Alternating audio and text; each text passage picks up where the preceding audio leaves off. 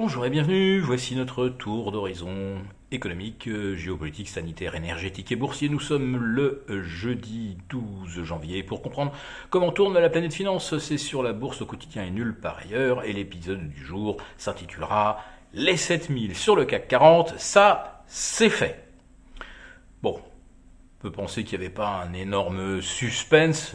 On sentait que les euh, rois des algos avaient envie d'aller euh, inscrire ce niveau des sept mille, mais on pourrait également remarquer que sur le DAX, on a atteint les quinze mille et que en préouverture, le futur du S and P cinq cents était à quatre mille et le Dow Jones à trente-quatre mille. Un vrai festival de cours ronds.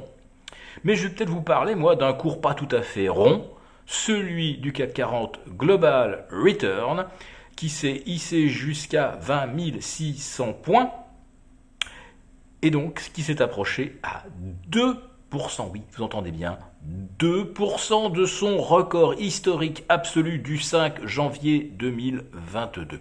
On se souvient qu'à l'époque, on était saisi de vertige face à la valorisation euh, du C A C quarante, euh, qui atteignait des sommets euh, depuis euh, mars deux mille ou euh, depuis juillet deux mille sept.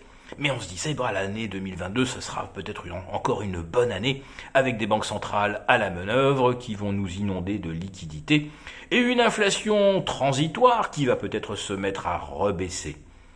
Rien de tout cela ne s'est produit, il y a même une guerre en prime, et nous voici pourtant revenus au plus haut historique. C'est assez hallucinant. Autrement dit, on peut vraiment se demander ce que signifie l'efficience des marchés. Y a-t-il une quelconque efficience quand, avec une dégradation très profonde de tous les paramètres économiques, je pourrais rajouter d'ailleurs le creusement des déficits, le moral des ménages en berne, comment peut-on revenir au sommet ? Eh bien, vous connaissez certainement la réponse, parce que nous n'arrêtons pas de le répéter, le marché est gouverné par les flux. Et là, nous avons effectivement des flux positifs.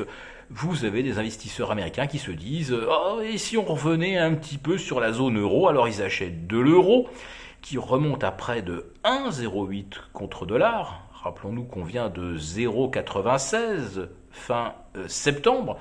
Donc... Euh, la remontée est quand même assez spectaculaire maintenant, puisqu'on en est à près de douze pour cent, tandis que euh, les taux d'intérêt, eux, ben, ont finalement assez peu varié depuis euh, octobre dernier, depuis la reprise spectaculaire des indices boursiers. Donc on ne peut même pas attribuer les vingt-deux pour cent de hausse du C A C quarante en trois mois et une semaine à une détente des taux. Non, cette détente des taux, elle est dans la tête des investisseurs, mais elle n'est pas dans les cours que l'on peut lire sur nos O A T, qui sont actuellement un petit peu au-dessus de deux virgule soixante-cinq, ni sur les T-Bonds américains, qui sont toujours aux alentours de trois virgule soixante. Oui, mais on anticipe que ça va rebaisser, et on l'espérait, grâce aux chiffres de l'inflation. Donc le C P I était très attendu aujourd'hui et eh bien, on met euh, un terme à un long suspense. Les chiffres sont parfaitement conformes aux attentes. Eh oui, euh, six virgule cinq pour cent d'inflation globale, cinq virgule sept pour cent euh, en données cœur ou core in English, c'est-à-dire hors alimentation et énergie. Ah oui, mais attention, nous avons en fait une progression de plus zéro virgule trois pour cent en séquentiel. Tiens, tiens, tiens.